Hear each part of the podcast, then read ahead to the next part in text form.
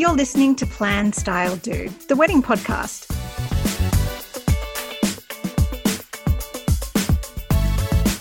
Hello and welcome to Plan Style Do. I'm your host, Jordan Weaver. I'm a wedding planner and stylist and founder of Jordan Weaver Events. Each week, I bring you bite sized episodes packed full of my expert tips and tricks to simplify your wedding planning process.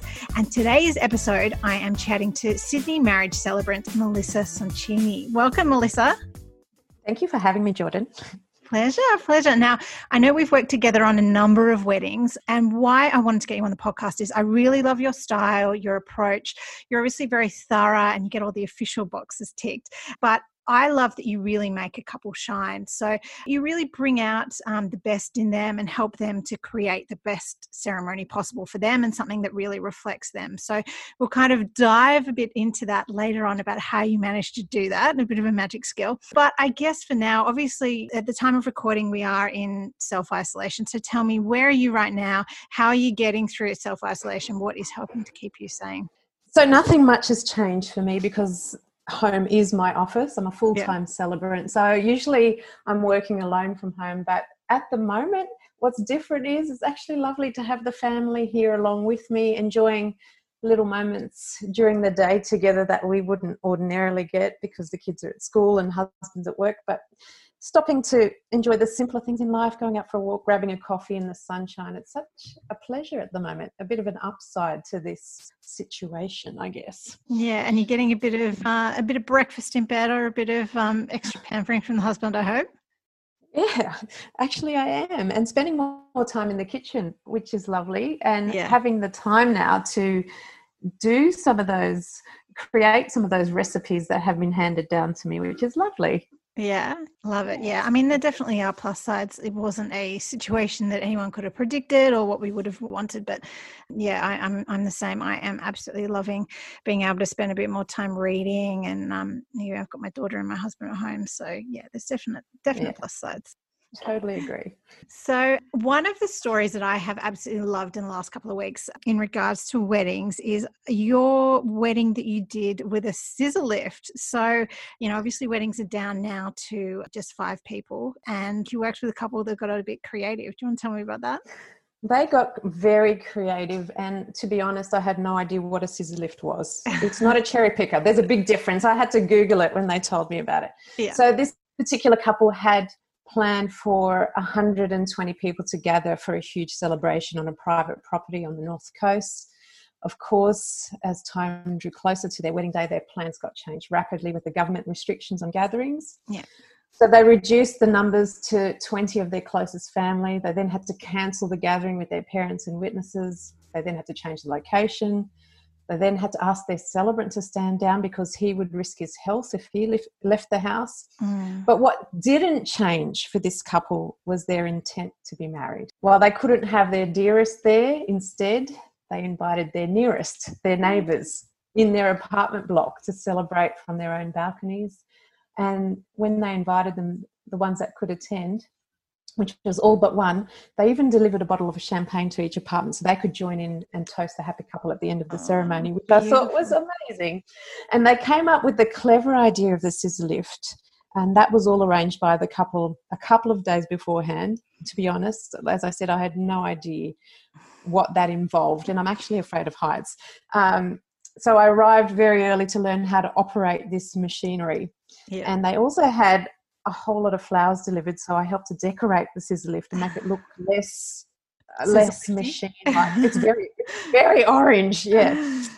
So they did have all of their 120 guests present through a Zoom meeting that was organised beforehand, and they also had some pre-recorded readings their siblings had emailed to them which they had prepared for the ceremony in advance, which was so lovely. So while they had a very scaled back version of their original plans, it certainly did not take a back seat. So on the day to start the ceremony off, the bride and groom walked from either end of the street towards each other to a beautiful song that meant so much to them. Mm. They met in the middle, they embraced, and then symbolically walked into their apartment block and onto their balcony together symbolizing the start to a new journey together where their marriage took place. I took my PA system onto the scissor lift so that the whole apartment block could hear the ceremony. And then we had to get a little bit creative together because I was about two and a half meters away from their balcony. So we, I actually had a stick with a hook in the backyard, of course, decorated with flowers. And they had a basket. So that was to transfer the microphone and ah. also to, to, carry the rings in. So the rings were located with the ring bearer neighbour who lived on the floor above. So the scissor lift was used to transfer between the floors. And then once they were married, after the champagne bottles popped, everyone cheered, including the onlookers, the neighbours from all over the street. The couple then shared a first dance, which they'd been practicing for so long for, right there in the middle of the street. So, in my eyes, it was just the perfect wedding. Oh, it is so beautiful. It's, it, honestly, it it's giving me chills. I love it. And right. and I will say that I will put um, a link in the show notes to a video of the um, of the lift wedding because it is just beautiful. and I was all teary at the end watching it. But I think it's a beautiful example of how couples can adapt. We're obviously in a very uncertain time, and um, this couple were determined to get married and celebrate their love. So you know, why not have a little bit of fun along the way? And I'm sure they'll probably have a wedding or, or a wedding party after this is all done and dusted. But it's a really cute way to kind of do something that's memorable, um, you know, and adapt in these uncertain times. Gorgeous. I love it. I love it. So, um, I guess let's get back to basics because there's you know some some people listening aren't going to know um, too much about what you do as a marriage celebrant so what is your role both officially and unofficially at a wedding so, what people don't realise, there's so much more to being a celebrant than just turning up on the wedding day in a pretty frock, a pretty frock, conducting the ceremony, and perhaps having a champagne at the end as a little perk. Uh, that's yeah. what people see on the day. But of course, it's my job to make the marriage legal and take care of all the paperwork. But some people may not realise the behind the scenes work that goes into every wedding day that I attend. Mm-hmm. So, first of all, creating the ceremony.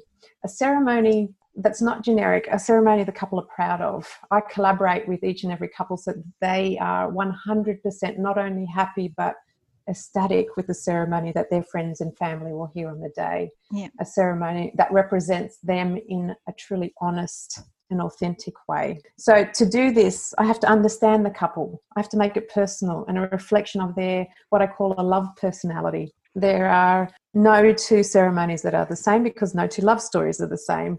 So, this involves meetings. I meet with couples so that I can understand what their dream wedding day looks like, what their ceremony is going to feel like. I need to really understand their vision for their big day. And then together we co create and edit a ceremony until they're really, really happy to go forth on the day. So, I also like to offer lots of help, give direction with examples of wording to use, Mm-hmm. Vows, for instance, I know couples find this a great help because telling the whole world in a public way why you love and want to marry your best friend can be hard for some to yeah. articulate into words.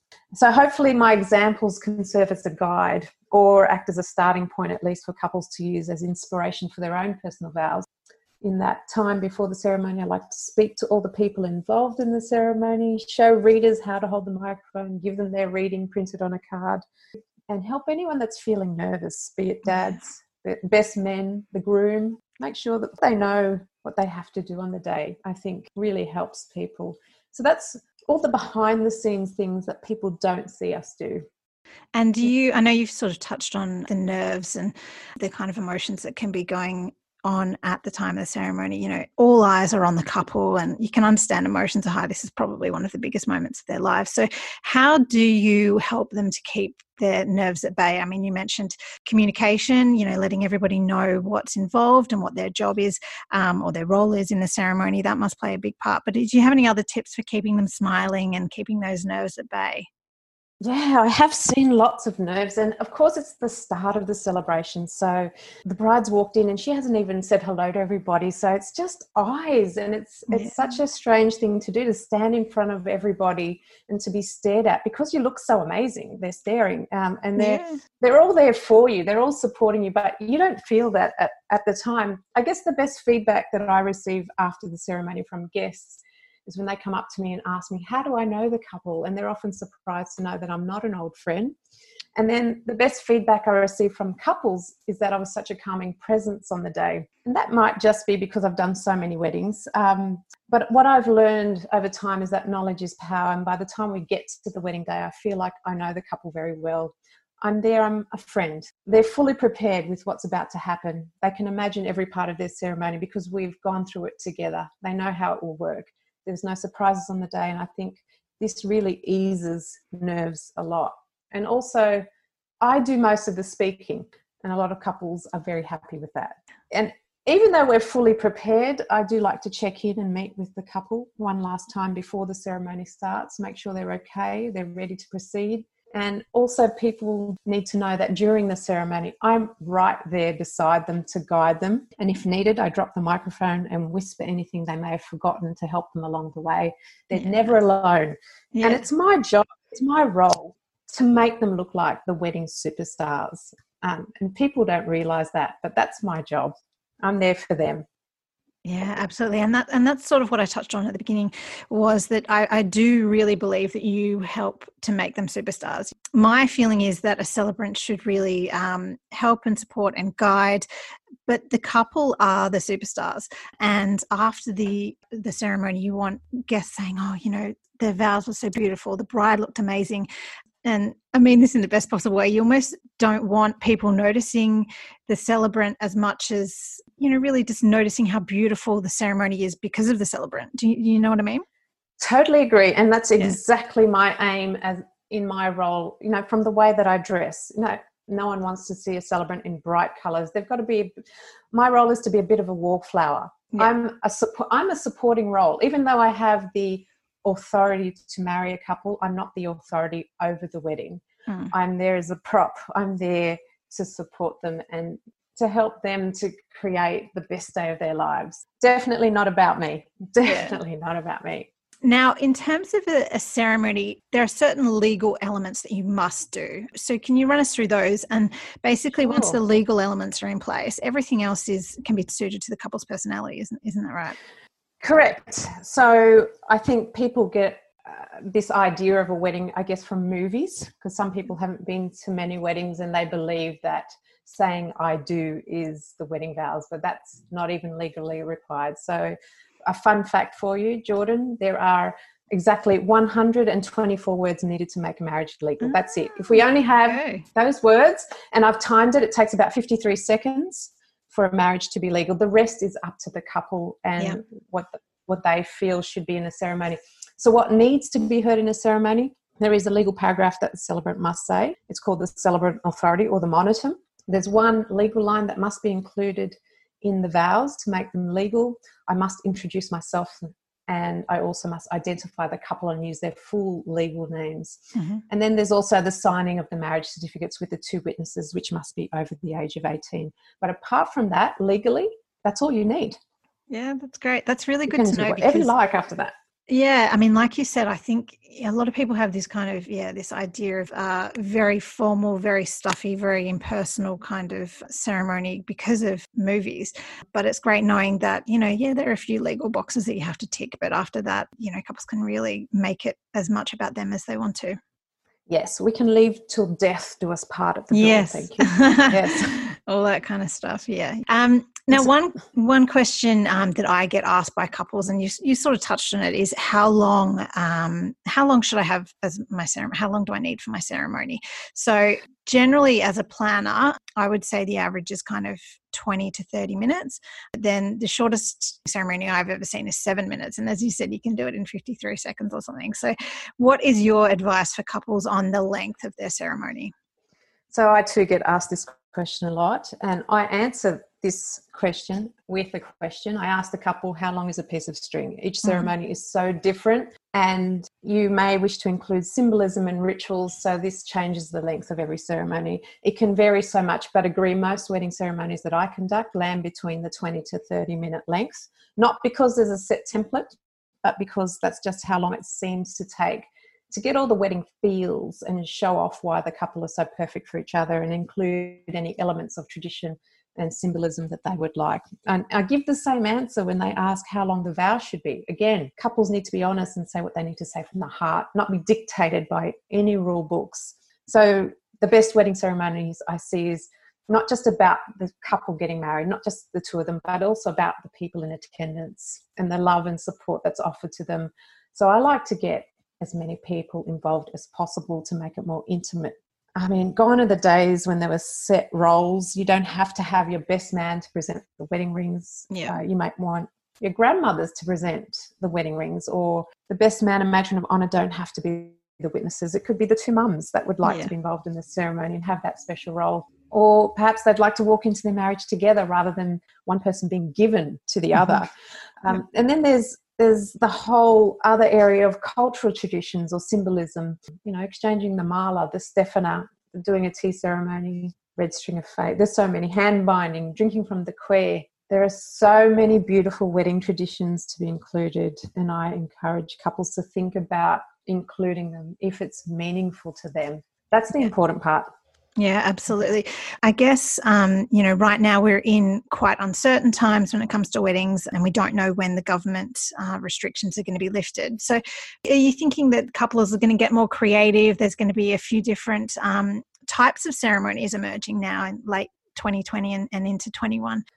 Well, I'm seeing so far, most of my couples are postponing to next year and the year after and carrying on the planning of their grand celebrations because Mhm. they do want all of their family and friends to be present for the best party ever. But I do have a handful of couples that are forging forward with a scaled back version now, but then also celebrating later on with a big reception and perhaps another ceremony to renew their vows. And a few of them have indicated that they want me back to do another ceremony. So it'll be great Round to do two. an adaptive version. Round two of I Do. Yeah. Yeah. And perhaps they can tweak their vows uh, with all the knowledge they've gained in the last year of marriage. I think the couples that are forging forward, I think these couples are really romantic despite all the setbacks. They just want to get married, and I really applaud them for doing that. And I think it's, like you said, challenging couples to be a bit more creative and think about the real reasons of why they're getting married.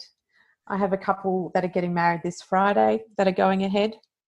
It is their 10th anniversary and they just really want to be married after all this planning and we'll have a big Yeah. party next year. So we're, we're very lucky to have these beautiful technological gods that have allowed us to stay in touch and have Zoom weddings. So that's, thank God we have those. Yeah, it's certainly um, an interesting time for weddings, and I think that we'll we'll see the landscape shift a little bit more after all these restrictions lift. It's been so lovely chatting to you, Melissa. It is um, it's wonderful, Thank like you. we were saying, the technological gods have allowed us to be be in Yeah. touch despite self isolation. So it has been such a pleasure chatting to you. If couples are looking to find out more information or figure out how they can get in touch with you to um, to work with you, how can they reach you? Well, first off, I've got a website. Um, it's www.marriagecelebrantonline.com. And of course, I'm also available for any virtual face to face chats through Mhm. all the modern technological platforms. And of Mhm. course, through good old fashioned telephone, if that's preferable as well. It has been such a pleasure chatting to you. Thank you for taking time out of your day and out of your self isolation. I'm sure we will be working together very soon once the um, restrictions are lifted. And I can't wait, Jordan. I can't know. wait. I miss weddings so much. I know it'll be lovely to get back to the couples, back to the venues, back to all the vendors. It will be um, truly beautiful when it does happen. So, thank you for joining me. That brings an end to this episode of Plan Style Do. I hope you have enjoyed it. Don't forget to rate, review, and subscribe Plan Style Do on Apple Podcasts, and we will catch you next time.